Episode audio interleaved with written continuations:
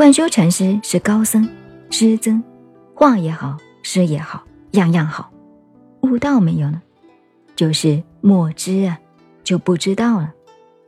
有一次，贯修禅师去看一个禅师，他就给了这个禅师两句诗：“禅客相逢唯弹指。”大家都是参禅的人，彼此修道相逢这么一弹指，也不说话。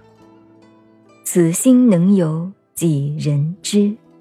换句话，明心见性悟道了，有几个？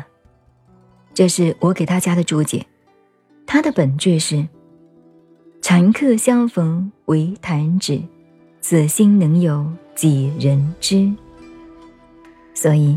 文学家的笔下，好像看起来大彻大悟，那个词章之美，文字之好，说的都差不多，其实都不差，差得太远了。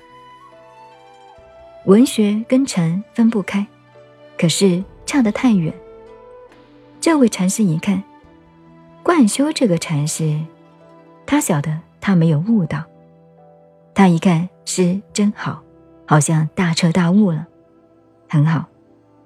他说：“我问你，这个禅师是讲真实见地修持的，不跟他来讲文学。”他说：“你这两句写得很好啊，禅客相逢，此心能有几人知？”我问你，这边贯修老和尚说：“请问，如何是此心呢？”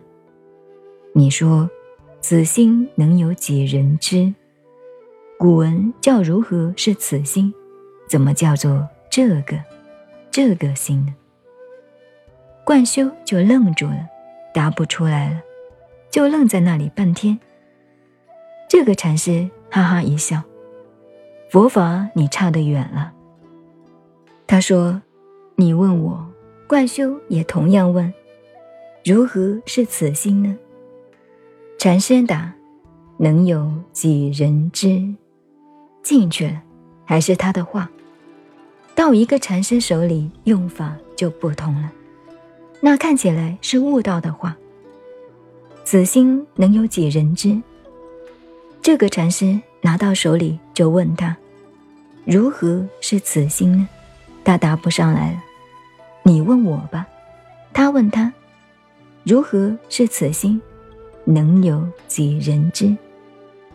拂袖进去了，扯了半天，扯到文学上去，不能听啊！文学是魔障，不过希望你们要入魔，把文学搞好了吗？佛法也就高明了。结果文不能文，武不能武，佛法不能佛，结果学了半天都成了活佛，活佛。西藏话叫做“浮屠克图”，糊里糊涂那就糟糕了。所以要真正学好，文学也重要，佛法也重要。